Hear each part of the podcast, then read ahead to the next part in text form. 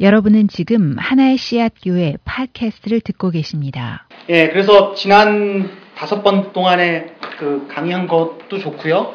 그거에 포함 안 된 것도 좋고 그냥 이렇게 질문을 좀 해주시면 좋겠는데 제가 그 지난 주하고 그 전주에 제가 했던 강의들을 다시 좀 들어봤거든요.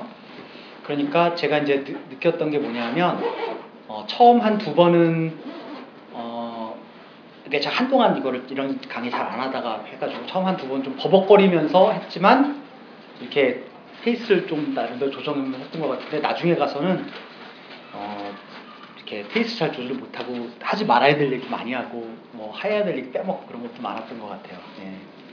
근데 뭐 여러분이 guinea pig이 됐다고 생각하시고 예, 그래서 뭐 궁금한 거 있으면 질문해 주세요. 음, 강의에 쭉 따라가면서 강의와 관련된 걸로 하셔도 좋고 아니면 뭐 들으면서 파생된 뭐 새로운 질문 하셔도 좋고 오늘 일찍 끝날 수도 있어요.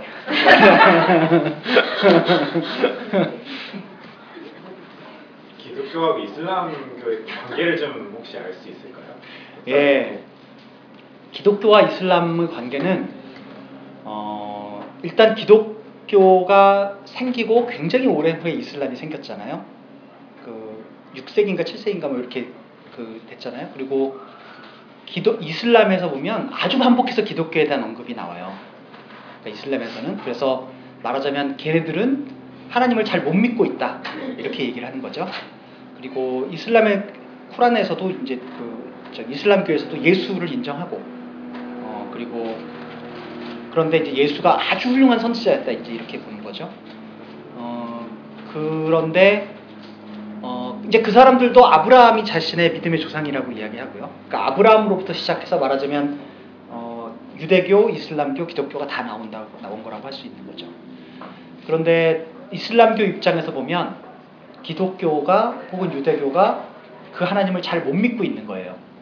그래서 무하마드가 모하메드가 이제 계시를 받아서 그 계시를 받아가지고 이제 쿠란을 썼고 이제 그거에 이제 진짜로 우리가 따라야 될 거다 이제 이렇게 보는 거죠. 그런데 그 쿠란이 그리고 있는 혹은 이제 이슬람교가 생각하고 있는 하나님에 대한 뷰와 주데오 크리스찬, 그러니까 기독교 특히 이제 기독교가 그리고 있는 하나님에 대한 뷰는 굉장히 다른 점이 많은 것 같아 보여요. 적어도 제가 보기에 저는 물론 뭐 이슬람교 전문가는 물론 아니지만 제가 첫 시간에 설명을 드릴 때 어떤 얘기를 했냐면 하나님께서 굉장히 인격적이고 관계적인 하나님이다. 그래서 우리를 설득한다 이런 얘기를 했잖아요. 그 우리 신앙이 중요하다고. 이슬람교 신앙은 거의 이신론에 가까워요. 이신론은 뭐냐면 디이즘이라 그러는데요. 이건 어떤 거냐면 하나님이 세상을 만들어 놓고 세상을 자기 나름대로 돌아가게 놔두고 하나님이 그 안에 개입하시지 않는 거예요. 그러니까 예를 들면 저런 시계를 시계 만드는 사람이 잘 만들어 놓고 그냥 시계가 돌아가도록 놔두는 거죠. 그래서 그, 그 안에 개입하지 않는 굉장히 떨어져 있는 하나님, 이런 게 이신론이거든요. 이런 이신론적인 개념들이 상당히 강해요.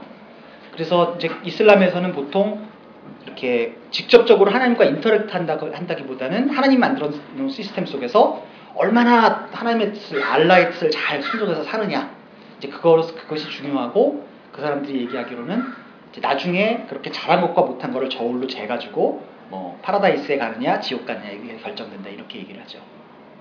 그래서 굉장히 그 그분들이 그리고 있는 다른 그림들이 있죠.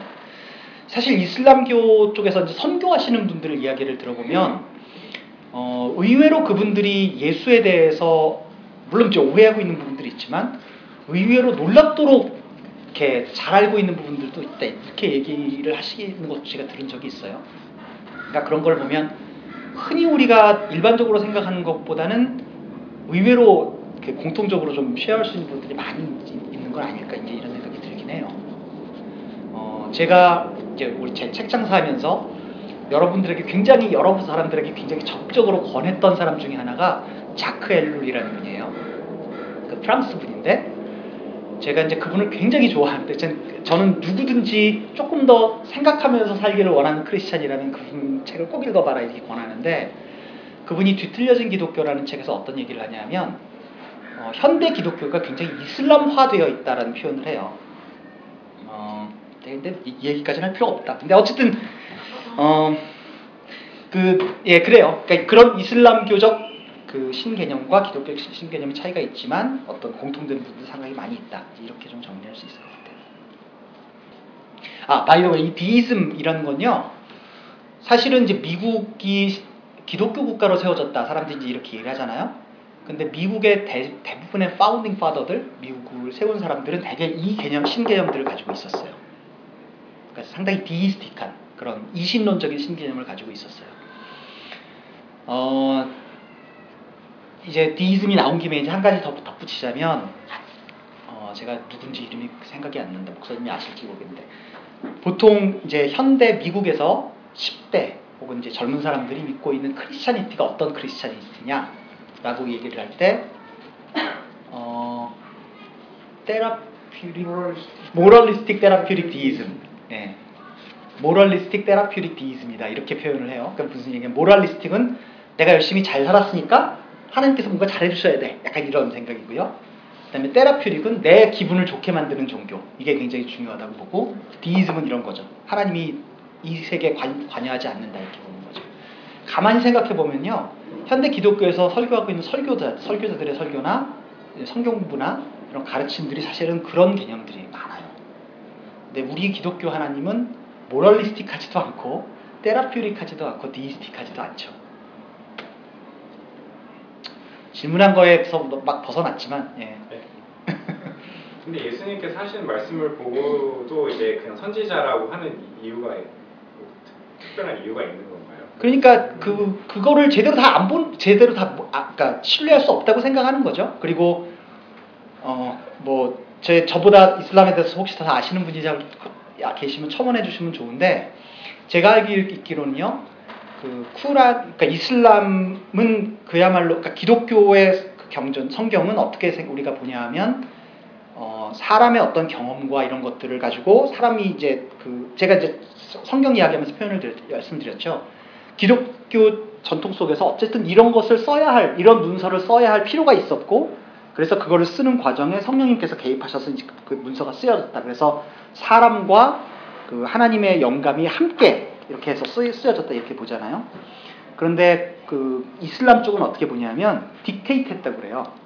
그러니까 이렇게 불러주면 모하메드가 받아 적었다 이제 거의 이렇게 보거든요. 그런데 어, 이슬람 쪽에서는 사실은 제가 정확하게 텀이 기억이 안 나는데 어쨌든 제가 뭐 필요하면 제가 이메일로 다시 설명을 드릴게요. 근데 어쨌든 1차 계시가 있었고 2차 계시가 있었어요. 근데 1차 계시랑 2차 계시랑 안 맞는 것들이 좀 있어요. 근데 그분들은 어떻게 생각하냐면 2차 계시 때 1차 계시가 이제 뭐, 그 업그레이드 되고 업데이트 된 거다. 이제 이렇게 해서 1차 계시보다는 그래서 2차 계시를 믿어야 된다. 이렇게 보거든요. 만약에 그런 월드뷰를 받아들인다면 아브라함 쪽, 쪽에 시작해서 된 어떤 계시가 있었고 크리스찬의 계시가 있었고 자기들이 좀 더 업데이트된 계시다. 이렇게 볼 수 있는 거죠. 하나님 나라에 대해서 이렇게 오랜 시간 들여서 말씀하셨잖아요. 근데 하나님 나라를 구체적으로 성경에서 하나님 나라가 오면 구체적으로 어떻게 될 거라는 거에 대한 건 성경에 전혀 나와 있지 않나요? 뭐 요한계시록 같은데 나오는 거는 하나님 나라가 온 후에 얘기인가요? 그러니까 그 어, 되게 좋은 질문인데 일단 생각해 가만히 보면요 굉장히 놀랍게도 구약의 선지서에 그 모습이 굉장히 많이 나와요. 그러니까 포로기 시대에 쓰여졌던 그 구약의 선지서 같은 데 보면 하나님의 통치가 이루어졌을 때 어떻게 될 것이라는 게 굉장히 많이 나와요. 이사야 같은 거 보면요. 이사야 같은 데서도 이제 그런 게 나오잖아요. 그리고 뭐, 뭐 옛날에 그리고 저기 뭐지? 어, 주일학교 시간에 그런 거 불렀는데 뭐 사막에 샘이 넘쳐 흐리리라 막 이렇게 박심 어린 아이들이 사, 독사굴에 소, 손을 넣어도 물지 않고 사자들이 양과 함께 풀을 뜯고 이런 게 나오잖아요. 그게 굉장히 그 평화로운 어떤 평화가 이루어진 세상을 이제 마, 마, 그리고 있는 거죠. 그게 실제로 사자가 풀을 뜯을지 어쩔지 잘 모르죠. 근데 어쨌든 그거를 그거를 보면서 우리가 이제 볼 수 있는 거는 정말 마, 마침내 평화로운 세, 상이 이루어지는 것이다. 이렇게 볼 수 있는 거잖아요. 그런 그런 그림들이 사실 구약에 나오고요. 예수님께서 선포하신 내용에서도 예를 들면 산상수훈 같은 거 보면은요. 산상수훈에 나와 있는 여러 가지 것 여러 가지 것들에 보면 도대체 하나님의 통치가 이루어졌을 때 어떤 모습일까 이런 것들이 굉장히 잘 기술돼 있어요. 산상수훈 같은 거를 보면서 이제 오, 흔히 사람들이 오, 쉽게 오해할 수 있는 거는 이걸 보면서 아 그러니까 우리가 여기 따라야 돼 이제 이렇게 생각을 하고 엄청 부담 느끼고 그런 경우가 있고 또 한편으로는 어떤 사람은 이거는 도저히 이룰 수 없는 어떤 높은 기준을 보고 얘기해주고 있어서 그걸 읽으면서 어유 우린 할 수 없어 그러니까 예수님 믿어야지 이제 이렇게 얘기를 하는 거다 이제 양쪽에 그런 양쪽에 어떤 극단적인 생각들이 있는데 저는 이제 그렇게 보지 않고 그 두 가지 다 다보다는 어쨌든 하나님 나라에 대한 어떤 종합, 적인 그림을 이렇게 빵 던져주고 있는 거라고 이제 어, 볼 수 있는 것 같아요. 이제 예수님의 가르침에서도 이제 그런 게 나오고요. 요한계시록 얘기를 했는데 사실은 요한계시록에 나와 있는 훨씬 더 많은 부분은 앞으로 될 이야기보다 요한계시록이 쓰여질 당시에 고난받는 그 백성들에게 일어나고, 일어나고 있는 모습들이에요. 흔히 거기, 거기서 보면 붉은 용 나오고, 뭐, 음녀가 뭐, 말 타고 다니고, 이런 거 나오잖아요. 뭐, 굉장히 막, 그 크리피한 모습. 근데 그런 거는 어떤 거냐면요. 그 당시에 그 로마라는 제국이 반기독교적으로, 반기독교적인 아이디어로, 어, 그거를 이제 핍박하고 있는 상황에서 그 로마를 바빌론으로 그리고 있는 것들이 굉장히 많이 많아요. 그래서 요한계시록은 사실 읽으면서 아, 앞으로 이런 일이 있을 것이다 라는 어떤 그 어, 그러니까 막 굉장히 막 괜히 소름 돋고 뭐 이런 것이라기보다는 고난받고 고통받는 그리스도인들이 이 땅에 살면서 소망을 가질 수 있도록 이렇게 쓰여진 책이거든요. 그래서 그러니까 그 그거를 가만히 보면은요 요한계시록을 보면 그 하나님 나라의 already but not yet 이라는 차원에서 already라는 부분이 의외로 굉장히 많이 강조되고 있다고 볼 수 있어요. not yet보다는. 예, 그래서 어, 예, 요한계시록은 좀 그렇게 얘기할 수 있을 것 같아요. 그래서 이제 전반적으로 다시 얘기하자면 구약으로부터 신약까지 굉장히 그 하나님 나라에 대한 이야기가 많이 깔려 있어요. 그리고 거기엔 당연히 어떻게 어떤 모습이 이루어질 것이라는 것도 이제 많이 그려져 있고요. 그렇지만 뭐 우리가 구체적으로 어떨지 다 모르죠. 예. 구체적인 디테일은 구체적인 디테일은 안 나왔죠. 예. 그런데 뒷부분에 요한계시록 뒷부분에 20장 이후로 뭐 마지막 3장 같은 데서는 그렇죠. 예, 정말 이런 거야 거기서 이렇게 그냥 단순히 내 개인 묵상이 아니라 그것을 좀 전에 얘기한 대로 선지사나 창세기와 비교해 보면은 거기에 그 엄청난 그 힌트들, 클로들이 아, 하나님은 이렇겠구나라는 것들이 되게 많죠. 예. 그렇죠. 제가 하나님 나라를 지금 우리 시대, 이 시대 에 이해하는 게 굉장히 중요하다고 생각하는 아주 중요한 이유 가운데 하나도 하나는 하나가 아니고 몇 가지는 일단 하나님 나라에 대한 이야기를 하면 좀 전에 제가 얘기, 했던 것처럼 모랄리스틱, 테라피릭, 디이스틱한 그 신앙을 절, 절대로 받아들일 수가 없어요. 그러니까 그 하나님 나라 비유를 이해를 하면 기독교를 그런 식으로 이해하는 게 정말 잘못된 이해라는 게 이제 그 잘 이야기가 되고요. 제가 그노스틱 가스플, 그러니까 그노스티즘에 대해서 좀 이야기를 했죠. 영지주의.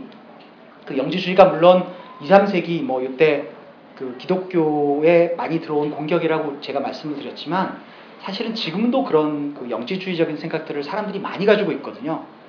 그런데 그런 영지주의적인 생각과 하나님 나라는 너무 맞지 않는 거예요. 그러니까 이런 하나님 나라에 대한 어떤 솔리드한 그 이해를 가지고 있으면 우리가 흔히 잘못된 뭐 가르침 이런 것들에 대한 분별이 굉장히 쉬워져요.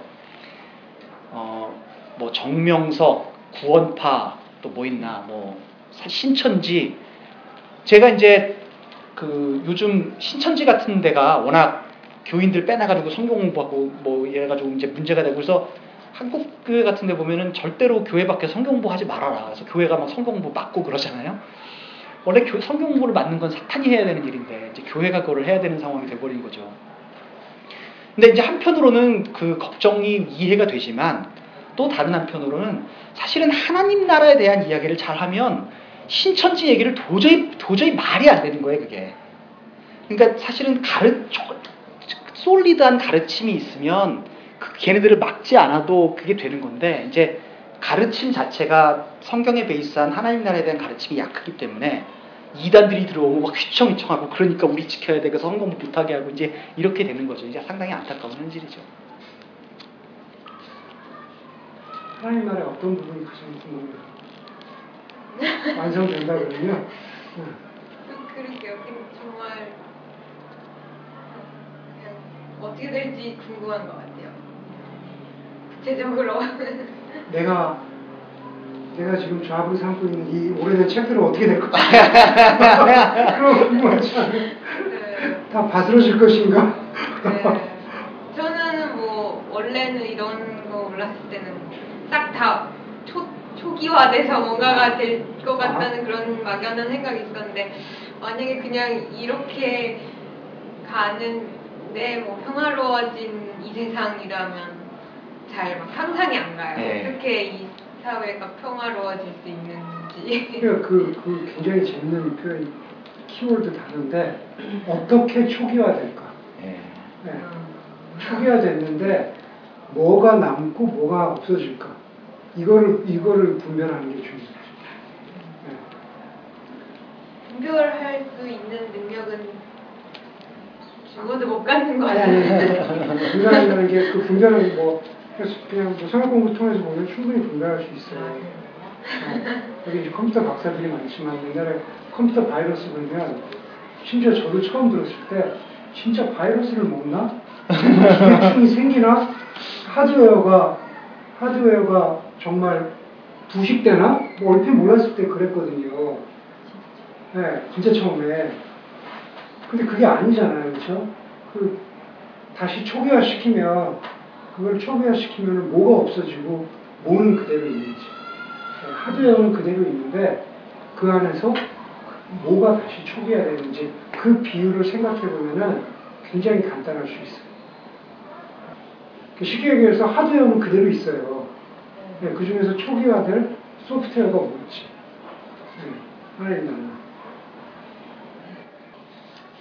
책은 해줄 거예요. 그 문서들은 살아나서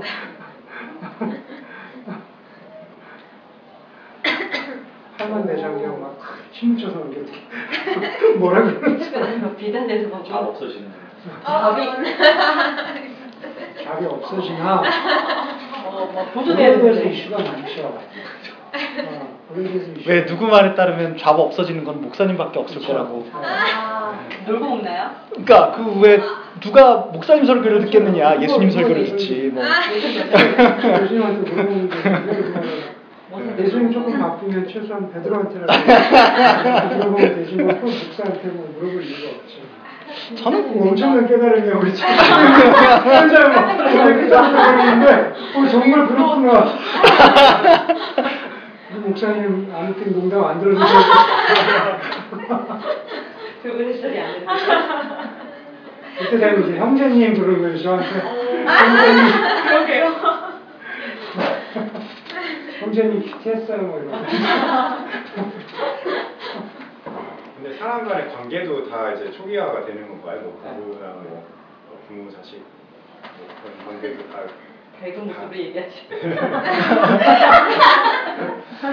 되게 갑자기 어두워져지고 뭔가 되게 막 그랬어. 듣고 싶고 의도는 뭔가요? 아니 아니 그러니까 와이프 말고 다른 관- 일반적인 관계에 있어서 초기화 된다라는 그러니까 뭔가 이렇게 남아 있는 것도 있고 안 남아 있는 게 있을 것 같은데 그냥 사랑하는 관계만 이제 남는 건가요? 그런 거죠. 아담과 하와가 타락이 전에 사랑하는 자기의 원래 형상대로 자신의 쉽게 얘기해서 한, 한 사람으로서의 존엄성을 지켜, 지켜가면서 다른 사람의 인격이나 존엄성도 지켜주며 함께 사랑하되 결국 블레임하거나 미워하지 않고 단순히 애- 아담과 하와로 봤을 때는 서로 블레임하는 그런 것들도 있지만 그 뒤에 아담과 하와가 에덴 동산에서 쫓겨난 다음에 가인과 아벨의 모습을 보면 어그러진 인간관계의 모습들이 더 어글리하게 계속 나오잖아요. 단순히 제, 제 책임이에요, 제 책임이에요 이 정도가 아니라 막 여러 가지 모양으로 막 사람 죽이고 상처 주고 이제 이런 것들이 예, 초기화 된다는 그런 의미죠. 최소한 그런 것들은 없다는 블레임하고 뒤에서 할 거 없고 뭐 이제 이런 것들. 예. 그렇게 이해하면 가장 쉬운 것 같아요. 가르쳐 주신 분도 그렇게 믿죠? 혹시 다른 생- 혹시 다른 생각하고 계시죠? 제가 여기서 안 믿는다 그러면은 또 굉장히 그- 여러분들이 걱정하시잖아요.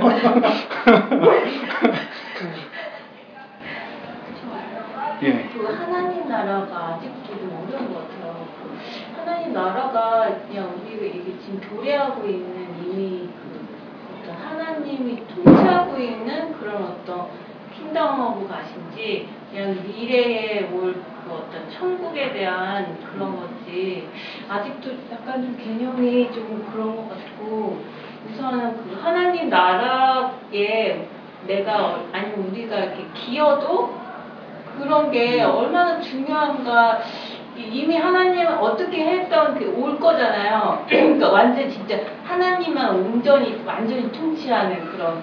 근데 그 내가 뭘 하건 사람이 뭘 하건 상관없이 오긴 올 건데 그 어떤 우리의 사명으로 뭔가 요만큼 기여하는 게 얼마나 중요한지 잘 모르겠고 만약에 진짜로 그렇다면 어, 무조건 어떻게든 막 전도하고 막 이렇게 가만히 있는 게 아니라 물론 일상생활 열심히 하지만 정신을 바짝 차리고 막 그렇게 열심히 뛰어가지고 기여하도록 해야 되는 거지 그냥 그냥 그냥 열심히 하루하루 살고 제가 하는 일이 그냥 하나님 나라에 기여한다 생각하고 해야 되는 건지 그 좀 헷갈려. 예. 되게 좋으면서도 어려운 질문인데 왜냐하면 지금 말씀하신 것에 대해서는 어, 그 어, 이 복음주의적인 신학적 입장을 가진 사람 중에서도 이제 좀 다른 생각을 가진 분들이 좀 계세요. 어, 그러니까 다양한 생각들이 있어요. 그래서 한 가지로 이제 쉽게 대답할 수 있는 부분은 아닌데 그러니까 첫 번째로는 첫 번째 질문이 이제 정말 하나님이 하나님 나라가 지금 임한 건지 아니면 앞으로 올 건지 하는 것에 대해서는 어, 둘 다 다죠. 지금 임하- 임하기도 했고 앞으로 올, 거기, 올 것이기도 하죠. 구약 같은 데서 보면은요. 어, 사실은 예를 들면 구약에서 어, 내세에 대한 언급이 얼마나 있느냐를 한번 찾아보시면요. 거의 없어요. 그러니까 구약에서 내세에 대한 언급 이걸 보면 아 이런 게 내세에 대한 언급이겠구나라고 생각 유추할 수 있는 것들이 아예 없는 건 아닌데 굉장히 적어요. 그러니까 그건 뭘 의미하는 거냐면 적어도 구약 백성들의 일차적인 관심은 죽어서 우리가 어떻게 될 것이냐라는 것이라기보다는 지금 하나님의 통치가 어떻게 될 것이냐에 훨씬 더 관심이 많은 거예요. 그런 context 속에서 예수님이 오셔가지고 하나님 나라를 이야기하셨기 때문에 예수님께서 오셔서 하셨던 그 하나님 나라에 대한 얘기도 죽어서 어떻게 돼? 그러니까 제가 여기서 내세가 없다는 얘기가 아니에요. 내세가 분명히 있고 그런데 물론 그게 이제 성경에서 이제 consistent하게 얘기하고 있는 거니까 그렇지만 그 그렇게 믿고 있는 그, 유, 그 유대교의 context 속에서 하나님 나라를 설명을 하면서 예수님께서 하셨던 거는 너희들이 그렇게 고대하던 하나님의 통치가 이제는 왔다. 이제 이렇게 얘기하신 거란 말이에요. 그러니까 지금 우리가 이 땅을 살면서 그렇게 고대하고 있었던 하나님의 통치가 왔다라고 믿는 게 맞아요. 근데 문제는 우리가 실제로 살면서 첫 번째로는 우리가 그걸 구체적으로 느끼기 어려운 적도 많고 두 번째로는 하나님의 통치가 왔다면 왜 그렇게 아직도 어그, 어그러진 것들이 많냐? 왜, 왜 여전히 전쟁도 있고 상처도 있고 아픔도 있고 병도 있느냐? 이런 질문들이 있을 수 있는 거죠. 그거는 아직 임하지 아직 충분히 다 완성되지 않았기 때문에 그런 거죠. 하나님의 나라라고 얘기했을 때 그래서 그걸 하나님의 통치라고 이해하는 것이 굉장히 중요한 핵심적인 키고요. 하나님의 통치라는 개념을 그잘그 받아들이면 어 그러면 그 부분들이 조금 더 이제 그 sort out 될 수 있지 않을까 싶기는 해요. 어 그러면 그렇게 완성되지 않은 하나님 나라 속에서 우리가 해야 하는 역할이 무엇이냐라는 것에 대해서는 어 조금 다양한 견해들이 있어요. 어떤 분들은 그러니까 우리가 복음 전도를 하는 게 일차적으로 제일 중요하다. 이제 그렇게 생각하고 다른 것들은 다 secondary 이슈다 이렇게 보기, 보기 보는 분들이 있고요. 또 반대쪽은 그렇지 않다. 복음 전도하는 것과 예를 들면 우리가 일상적으로 직장 생활하고 일상적으로 사는 것과 거의 이제 동등한 수준으로 이제 생각해야 된다. 이렇게 분들, 보는 분들도 있고 어떤 분들은 복음 전도가 얼티메시, 그러니까 그 복음 전도가 궁극적으로 중요한 것이긴 하지만 그렇지만 그것을 이루기 위해서는 지금 일상적으로 사는 어떤 부분들이 굉장히 중요하다. 이제 이런 이렇게 보는 경우들도 있고요. 어, 그런데 이제 그것에 대해서는 이제 저 개인적으로 어떤 가지고 있는 관점들이 있지만 이제 그걸 제가 여러분들에게 소개하기보다는 이제 이런 관점들이 있다는 걸 좀 말씀드리는 게 좋, 말씀드리는 게 좋을 것 같고 어, 그렇기 때문에 지금 우리가 이 땅에 살면서 어쨌든 간에 그 하나님 나라가 컨시스턴트하게 얘기하고 있는 거는 그렇기 때문에 우리가 일상적으로 사는 삶이 굉장히 중요하다는 얘기를 하고 있거든요. 그러니까 복음 전도 이외에는 나머지는 다 의미가 없는 것이다가 아니고 그러니까 이제 기본적으로는 그 mindset을 갖는 것은 굉장히 중요한 것 같아요. 그러니까 우리가 살고 있는 삶이 이분법적으로 복음 전도와 일상생활 이것들이 나누어져 있는 것이 아니고 그것을 통합적으로 같이 가져가야 된다. 구약 이스라엘 백성들에게 주어졌던 것은요. 구약 이스라엘 백성들은 어떤 것이 주어졌냐면 너희들이 존, 너희들의 존재하는 존재 형태와 너희들이 살아가는 삶의 모습으로 하나님이 어떤 분이신지를 세상에 드러내면서 살아라. 라는 것이 구약의 이스라엘 백성들에게 주어졌던 율법의 목적이거든요. 지금 우리 그리스도인들에게 주어진 것도 저는 이제 비슷하다고 보는데 우리가 살아가는 삶의 방식과 우리의 인격과 우리의 뭐 모든 것으로 인해서 우리가 믿고 따르는 예수와 하나님이 어떤 분이신지를 세상에 드러내는 거죠. 그건 어떤 경우에는 우리가 버벌리, 그러니까 말, 말을 가지고 어떤 사람에게 복음을 전하는 것이 될 수 있고 어떤 사람에는 기독교 얘기 하나도, 하나도 얘기, 하지 않고 누구 이삿짐을 날라, 날라주는 것이 될 수도 있고 어떤 경우에는 죽자사자 밤새, 밤늦게까지 직장에서 일을 하는 게 될 수도 있는 거죠. 그러니까 궁극적으로 우리가 해야 하는 일이 그래서 우리가 이렇게 얼마나 어떤 일을 해가지고 어떤 contribution을 해서 어떻게 뭐 아까 목사님 설교하신 것처럼 무슨 그 achievement를 하느냐 뭐 퍼포먼스를 어떻게 내느냐라는 차원에서 이해하기보다는 우리의 존재가 어떻게 하나님의 하나님 되심을 드러내느냐라는 차원으로 조금 그 각도를 조금 바꿔서 생각을 해보면 그것으로부터 이제 조금 어, 다르게 생각할 수 있을 것 같고요. 한 가지 제가 이제 강의 시간에도 이야기했지만 한 가지 오해하지 말아야 될 거는 정말 이거는 빠지지 말아야 할 트랩은 우리가 하나님 나라를 만드는 게 아니라는 거예요. 어, 이게 우리가 하나님 나라를 만드는 것이다라고 우리가 생각을 하기 시작하면 그러면 그 계몽주의적 인본주의적인 생각을 가진 사람과 별로 생각이 다르지 않게 돼요. 그러니까 우리가 뭔가를 이루어서 저, 저 좋은 유토피아를 만드는 것처럼 그렇지 않다는 거예요. 하나님 나라는 하나님의 주권에 의해서 하나님의 주도에 의해서 하나님께서 하시는 일이고 우리는 그 하나님 나라를 위해서 일하는 사람들인 거죠.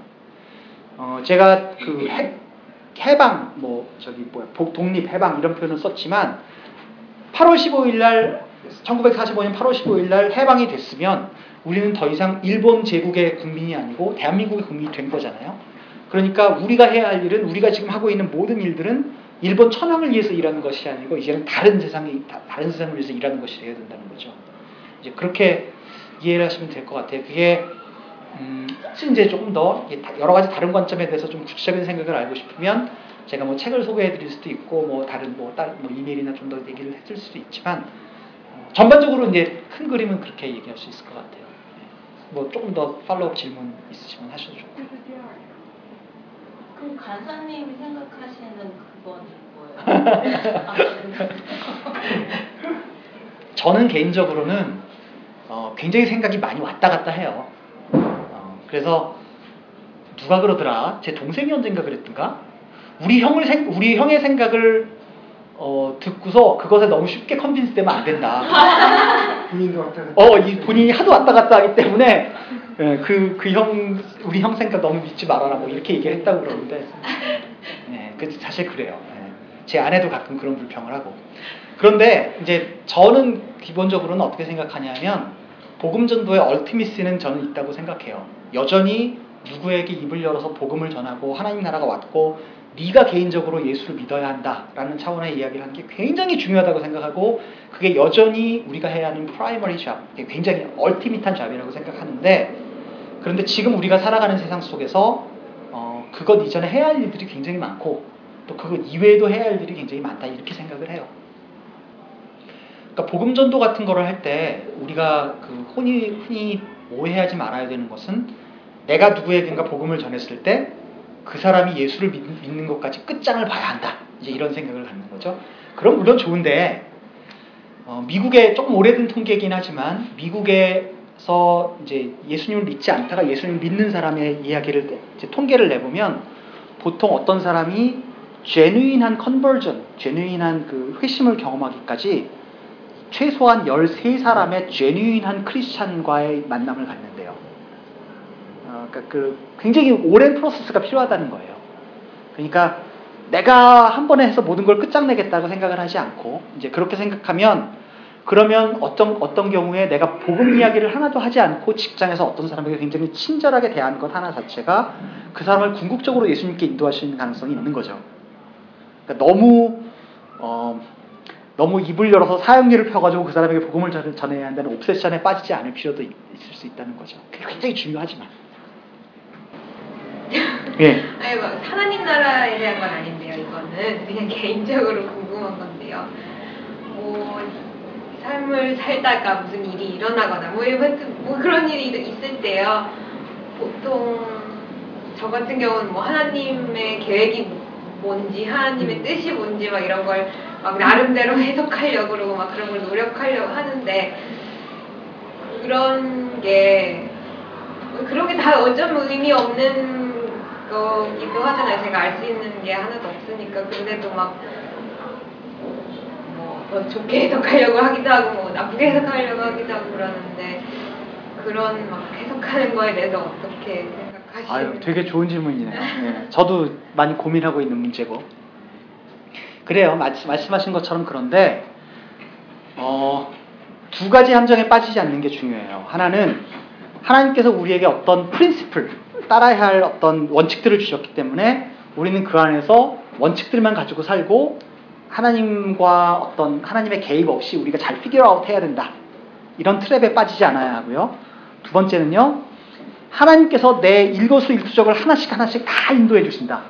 내가 한 걸음 떼고 발걸음을 일로 뗄 건가 일로 뗄 건가 하나님의 뜻을 물어봐야 된다.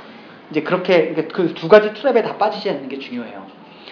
하나님께서 제가 이제 첫 시간에 설명드렸던 것처럼 하나님께서는 굉장히 관계적 하나님이시고 우리를 설득하시는 하나님이시고 그래서 우리가 자발적으로 어떤 결정을 하는 걸 굉장히 좋아하세요.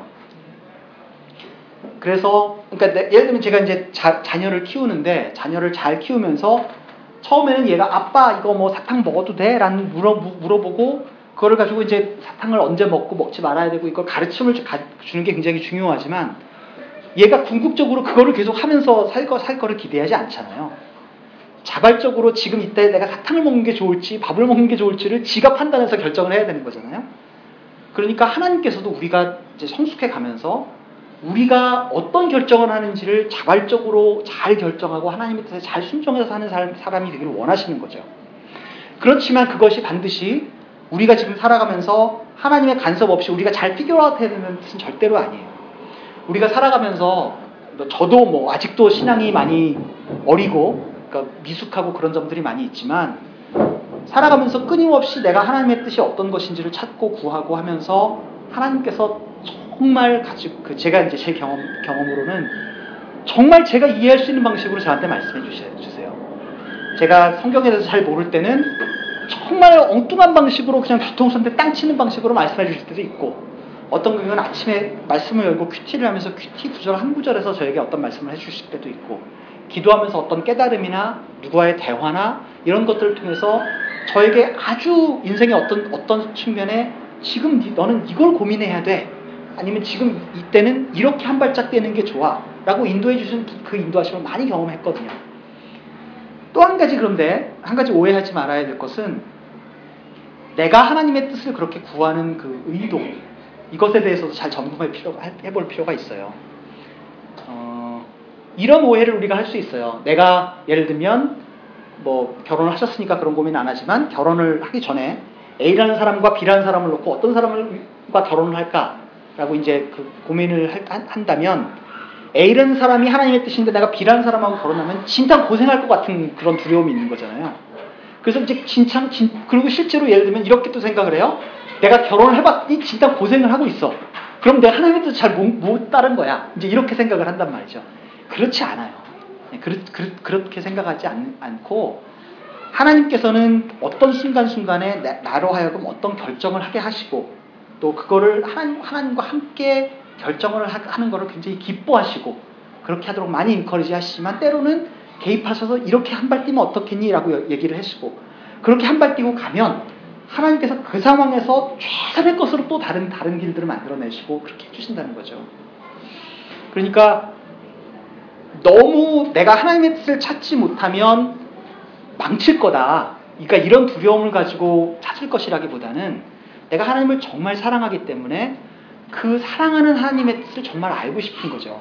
그러니까 남편을 사랑하니까 남편이 무슨 무슨 음악을 좋아하는지 무슨 음식을 좋아하는지를 알고 싶어 하는 것처럼 내가 하나님을 너무 사랑하니까 하나님은 내 친구에게 내가 어떻게 대하는 걸 좋아하시나 이런 이런 게 궁금한 거죠. 내가 직자, 직업 선택을 할 때는 어떤 판단 기준을 가지고 선택하는 게 하나님께서 좋아하실까 이런 게 궁금한 거죠. 그래서 그래서 그 하나님을 정말 사랑하고 그분의 뜻을 알고 싶다는 차원에서 이제 그것을 접근하시면 훨씬 더 좋을 것 같아요. 그런데 우리가 살면서 한 번에 그게 바뀌느냐 안 그래요. 이거를 심지어는 이론적으로 이해하고 있다 하더라도 막상 제가 이제 저처럼 지금 막 잡을 잃어가지고 막 고민을 하고 있고 무슨 잡을 찾아야 되는지 인터넷 찾아도 잡이 없다. 이러면 패닉하고 그러니까 하나님 뭐 해야 돼요? 그리고 성경을 펴가지고 그 전보는 식으로 성경을 보고 싶어 하거든요. 그게 잘못된 것이긴 한데 심지어 하나님께서 그렇게라도 인도해 주실 때도 있어요. 내가 너무 패닉해가지고 아무 정말 그야말로 물에 빠져가지고 허우적거리고 있으면 그것이 라이 초이 그것이 베스트 초이스가 아니라 하더라도 하나님께서 그 순간 그 수렁에서 나를 건져내시는 은혜가 있단 말이죠.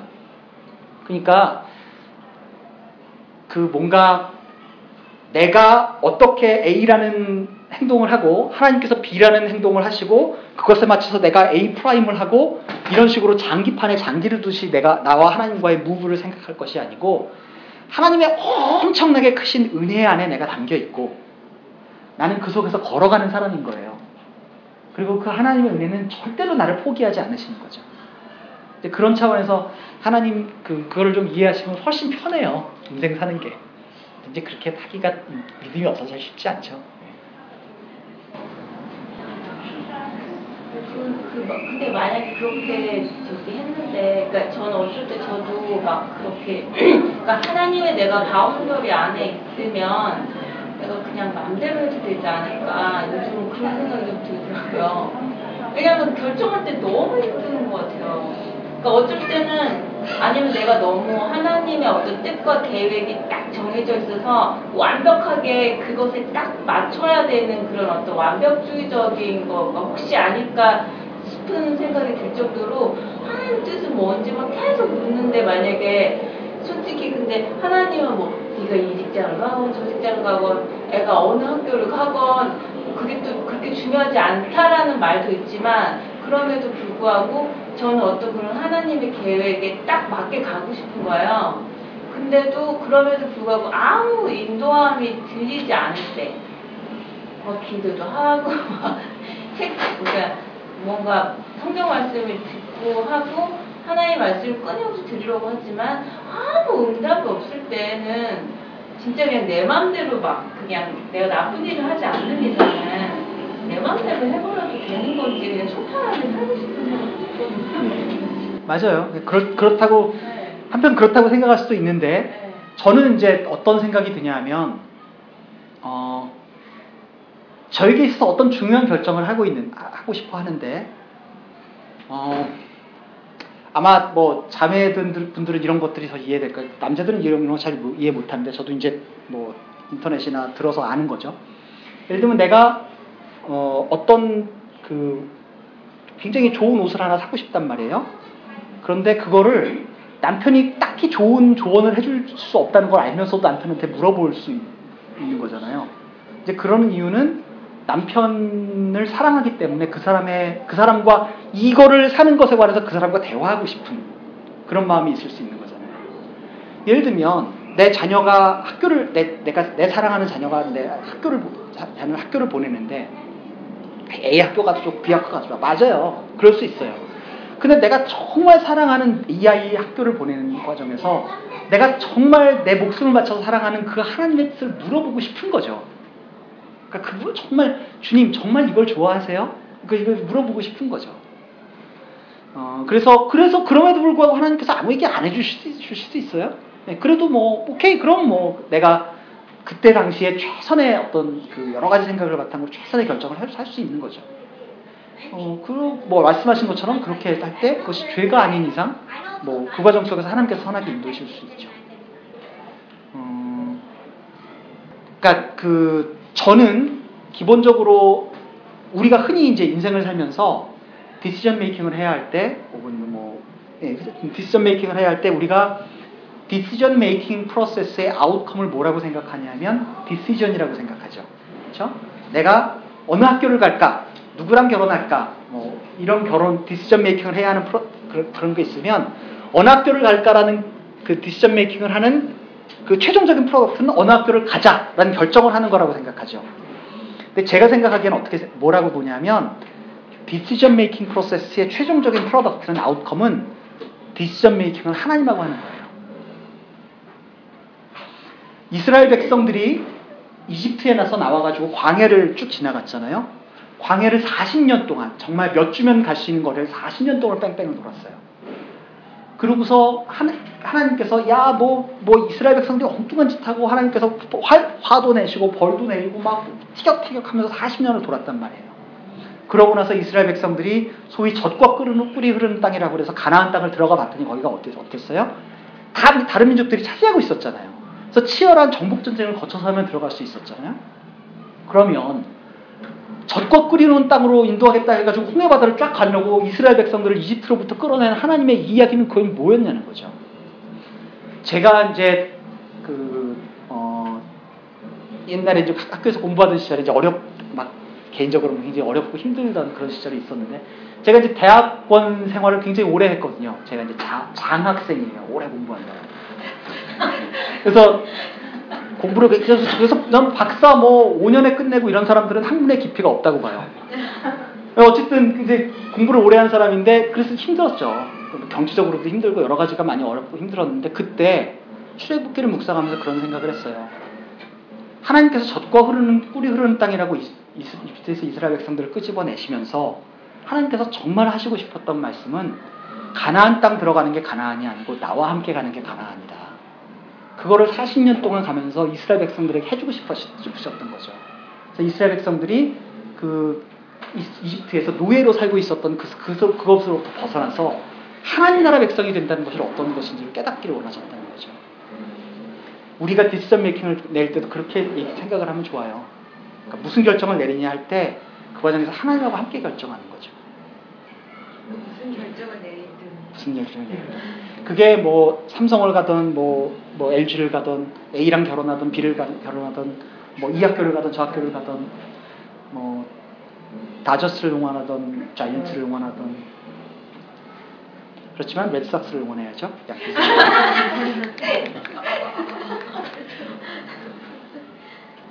하나님 나라라는 이야기를 할 때요. 제가 이제 그거는 조금 더 한 번 한 번 더 생각해 봤으면 하는 게 팀 켈러라는 분이 이제 이런 얘기를 했어요. 하나님 나라라는 이야기를 하는 사람들의 이야기를 가만히 들어보면 리걸리즘 같다는 거예요. 율법주의 같다는 거예요. 자, 무슨 무슨 아기먼트인지 한번 들어보세요. 하나님 나라가 열렸다. 새로운 무브먼트가 시작됐다. 자, 그러니까 그 무브먼트에 조인해라. 그때부터는 네가 하나님 나라에 맞춰서 살아라. 그러면 그 얘기를 듣고서는 그러니까 내 죄가 사해졌고 내가 주님을 정말 사랑하게 됐고 그분을 보면 눈물이 나고 정말 내 인생을 바쳐서 그분께 그분 그분께 내 삶을 드리고 싶다 이런 마음이 드냔 말이죠. 안 된다는 거예요. 그러니까 그거는 새로운 어떤 시스템이 여기 떨어졌으니까 그 시스템에 맞춰서 내가 살아야 된다는 어떤 율법주의적인 생각으로 빠지기 쉽다 이런 얘기를 해요. 저는 그 말에 많이 동의해요. 하나님 나라가 성경에서 이야기하고 있는 굉장히 중요한 포션이지만 하나님 나라라는 것을 그 어떤 프레임워크로 잘못 강조하게 되면 그게 굉장히 율법주의적인 생각으로 빠지고 싶거든요. 거기서 굉장히 중요한 것이 그 하나님과 나와 인격적인 관계를 맺는 것이에요. 그래서 실제로 매일 매일의 삶 속에서 죄와 싸우고 그 하나님의 은혜가 어떤 것인지를 깊이 그 안에 잠겨서 살고 그런 게 굉장히, 굉장히 중요하다는 거죠. 그 밸런스를 맞추는 게 굉장히 중요해요. 어, by the way 그 목사님이랑 지, 며칠 전에 햄버거를 같이 먹으면서 뭐 요거 끝나고 다른 뭐를 하면 어떨까 뭐 이런 얘기를 했는데 혹시 좋은 아이디어 있으면 그런 것도 좀 얘기해 주시면 여섯 분이 피드백을 주셨는데 별로 뭐 좋은 피드백을 주신 분이 많지는 않았어요. 어. 왜냐하면 저는 저는 뭐라 그랬냐면 되게 잘했는데 저는 뭐라 제, 제 뭐라 그랬냐면 여러분들의 뭐지 잔인한 피드백이 더 좋은 세상을 만듭니다. 그렇게 썼든가. 하여튼 좀 많이 크리틱해 주시길 바랬는데 좋았다 이렇게 쓰면 그러면 제가 진짜 좋은 줄 알잖아요. 그러니까 이제 예. 다시 내도 돼요. 나, 이런 거 나빴다 이러고 다시 써도 돼요. 예.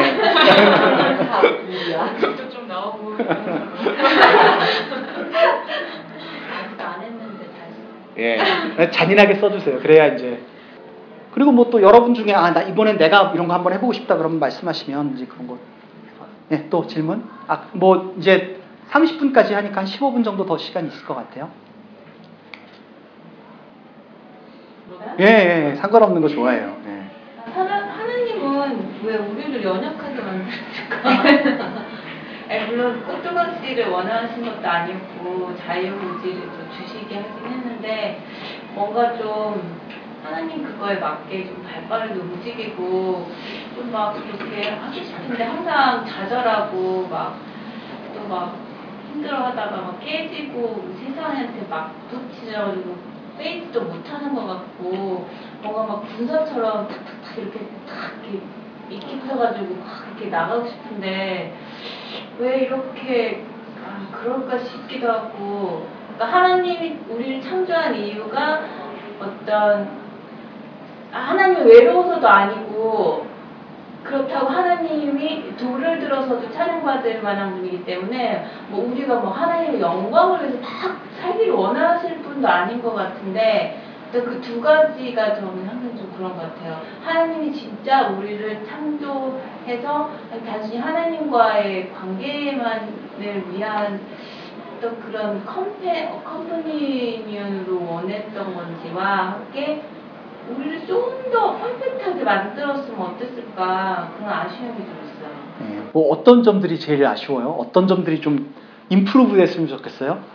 맨날 쳇바퀴 돌듯이 막 이렇게 뭐 하라고 했지만 우리의 연약함으로 인해서 죄성으로 다시 물론 사단이 그렇게 뭐 한 것도 있지만 아다가 하만 봐도 바로 지키지 못하고 그냥 템테이션에 빠져들잖아요.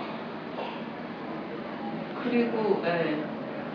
뭔가 탁 전진해가지고 세상과 맞서서 막 탁 싸우지도 못하고 그렇다고 어디 어, 회사 회사건 또 가정에서 항상 쭈구리로 그냥 있는 것 같기도 하고 찌질하게 있는 것 같아요. 막. 예, 예. 뭐 하나님 말씀을 보면 하나님한테 딱 붙어가지고 굉장히 뭔가 할 수 있을 것 같지만 실제는 그렇게 잘하지 못하는 듯한 그 우리의 모습들. 예. 그렇죠. 예. 그러니까 우리 애가 애가 태어났을 때 왜 애가 처음부터 걷지 못하냐? 또 왜 처음부터 지가 밥해 먹지 못하고 20년 넘게 밥을 해서 먹여야 되냐? 뭐그 후에도 배- 해게 사서 먹여야 되고 뭐 왜 그런 생각을 들- 그런- 들기도 하죠. 예.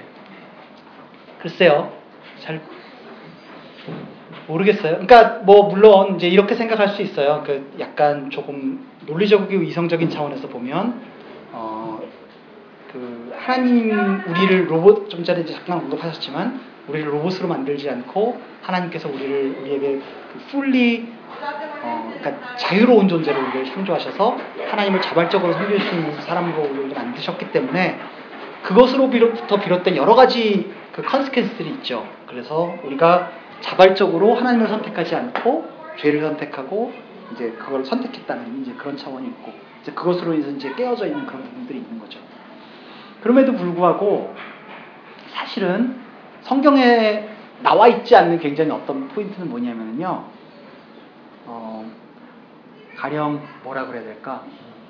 악의 근원, 악이 어디서부터 근원, 비롯됐느냐 하는 것에 대해서 성경에서 명확하게 얘기하고 있지 않아요. 어, 뭐 물론 뭐 뭐 타락한 천사 어쩌고 뭐 이런 얘기하고 뭐 그런데 정말 조금 더 이렇게 어, 좀, 좀 철학적이고 신학적인 접근으로 생각해가지고 정말 악의 그 근원에 대해서 어- 어디서부터 비롯됐느냐라고 이야기 따지고 들어보면 성경에서 그렇게 명확하게 이야기하고 있지 않거든요. 어, 그러니까 어떤 의미에서 보면은 그게 성경이 우리에게 해주고 싶은 primary 메시지가 아닌 거죠. 그러니까 우리는 이런 거예요. 왜 태어나서 보니까 망가진 세상에 우리가 태어난 거예요. 그러니까 성경은 그 세상 속에서 어떻게 살고 거기서 어떻게 그 하나님께서 그 사람들을 어떻게 끄집어낼 수 있느냐라는 것에 관한 이야기인 거죠. 그래서 만약에 이제 그, 그 질문이 그것과 연결, 연결된 것이라면 성경도 사실은 그것에 대해서 명확하게 이야기하고 있지 않는, 않은 부분인 것 같아서요. 만약에 이 어그라, 어그러진 세상에서 그 복음을 아, 그 어그러, 어그러진 세상에 저희가 있다면 그 이유 때문에 복음이 생긴 거잖아 어떻게 보면 음. 만약에 완벽한 그런 세상이었으면 그런 게 없었어도 되고 그러면은 제가 만약에 이렇게 복음에 대해서 모르는 사람이나 뭐 그게 궁금한 사람한테 복음이라는 거를 설명할 때 저는 아직 어떻게 설명해야 될지 잘 모르는 부분도 있고 또그그 사람이 뭐 사실 뭐 거기에 설득을 받거나 뭐 어, 이게 어, 이해가 간다 이래 뭐 이러면서 그렇게 할 것 같지는 않아요. 왜냐하면 지금 보이는 게 되게 이렇게 그 이렇게 케어릭하기 때문에 근데 이제 어떻게 그 그러니까 물론 행동으로 이제 그 복음이나 그런 거를 이렇게 그 삶으로 살아가는 게 어, 어떻게 보면 이제 성경에서 알려주는 거나 이제 저희가 살아가 야 되는 건데 이렇게 어, 아직 잘 정리가 안 된 것 같아요. 그 복음이라는 아이디어가 이렇게 예수님이 뭐 돌아가셔서 저희를 뭐 그 구원을 저희가 영접하고 그런 건데 사실 그게 뭐 어떤 사람한테는 그게 이해가 안 갈 것 같아요. 맞아요. 네. 그, 저는 네.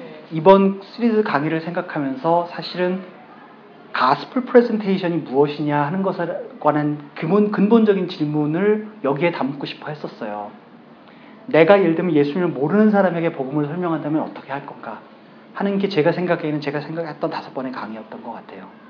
처음 두 번 강의는 개인적으로 예수를 받아들인다는 것이 어떤 것인가라는 거였죠. 그래서 처음에는 창조, 그 다음에 그 깨어진 세상 이런 것에 대한 이야기를 했고 두 번째는 죄, 그 다음에 예수께서 하신 일, 부활 이런 얘기를 했죠. 그래서 변화된 삶 이런 것들을 얘기했었죠. 그래서 개인적인 영역을 첫 번째, 두 번째에 다뤘고 세 번째에 뭐를 다뤘냐면 그래서 우리가 믿는 것이 리즈너블한 거냐 이제 그런 질문들이 사실 사람들이 많이 있으니까 이제 그런 것에 대한 얘기를 다뤘고 그다음에 그 마지막 두 시간에 얘기했던 게 이제 하나님 나라를 다룬 거잖아요. 그래서 그게 우리 개인적인 영역뿐만 아니고 전 세계 전 피조 세계에 관련되는 이야기다.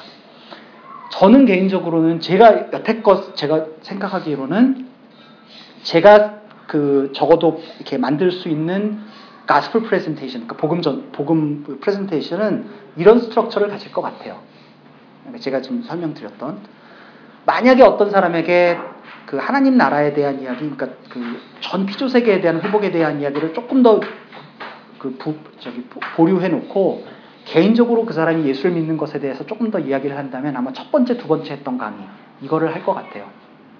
그래서 그, 그 뭐야 하나님의 창조가 선했고 어떻게 망가져 있고 근데 그 어떻게 망가져 있냐를 얘기를 할때 제가 이렇게 얘기하지 않았어요. 그러니까 너 죄인이야. 너 언제 언제 잘못했지? 그러니까 너 이거 이거 봐봐. 너 죄인이지? 이런 식으로 얘기하지 않았어요. 어떻게 얘기했냐면 세상을 봐라. 망가져 있지 않느냐. 그렇지? 그런데 그 세상에 망가져 있는 모습 속에서 너를 봐라. 솔직히 얘기해 보면 그 망가져 있는 모습 속에 네가 없느냐. 제가 딱 그런 로직을 썼거든요. 그렇게 하고 그래서 네가 그 세상에 망가져 있는 모습이 네 안에 있다는 걸 보지 못하고 있는 건 네가 네 자신을 정확하게 정직하게 보고 있지 않는 거다. 그 망가져 있는 그 너에게 구원이 주어졌다. 그것이 예수의 십자가다. 이제 이렇게 연결을 했거든요.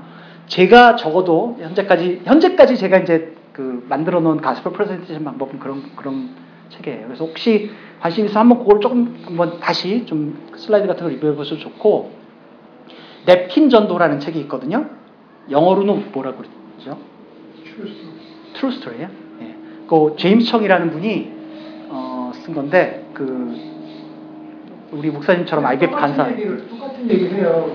거기서 뭐라 썼냐면은 그 해운전의 질문을 잘 알겠는데 그 approach가 조금 틀린 게 그러니까 틀린, 틀린 건 아닌데 그 표현의 방식에 있어서 지금 오세훈 대님은 세상이 망가지는 걸 봐라 그리고 그 안에서 너를 봐라라고 했는데 사실은 그거 그것도 설득력이 있지만 사실은 더 거기서 제임스처럼 조금 틀리게 얘기하는데 저는 거기에 굉장히 설득력이 있는데 너 죄인이야 너 그게 아니라 세상이 망가져 있지 어, 네가 보니까 세상은 망가져 있지 이런 이런 세상이 망가져 있는 얘기들을 많이 하잖아요. 동시에 네 삶도 케어릭하지. 그러니까 우리 대부분의 많은 사람은 케어릭하잖아요. 우리가 무슨 뭐 문제들이 많잖아요. 그러니까 결국은 거기서 그 얘기를 하죠. 세상도 케어릭하고 세상을 떠나서 네 삶을 봐도 케어릭한데 어, 왜 그럴까? 어, 문제가 뭘까? 해결책이 뭘까? 그 이, 이 질문부터 하죠. 그 랩킨 전도라고 하는 거기서는 딱 그거를 해요.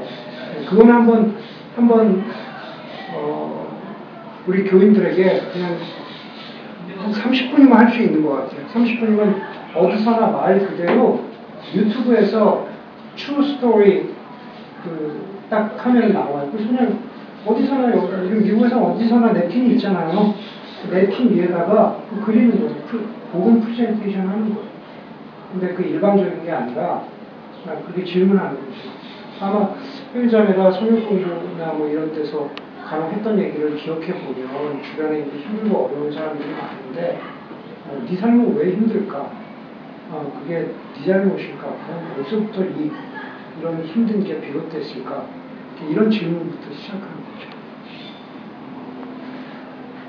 제가 그책 있거든요. 드릴 수도 있어요. 네, 아니면 유- 목사님 말씀하신 것처럼 그 유튜브에 찾아보세요. 그럼 되게 예, 잘, 그 어렵지 않아요. 그 정말 예, 되게 잘 했어요.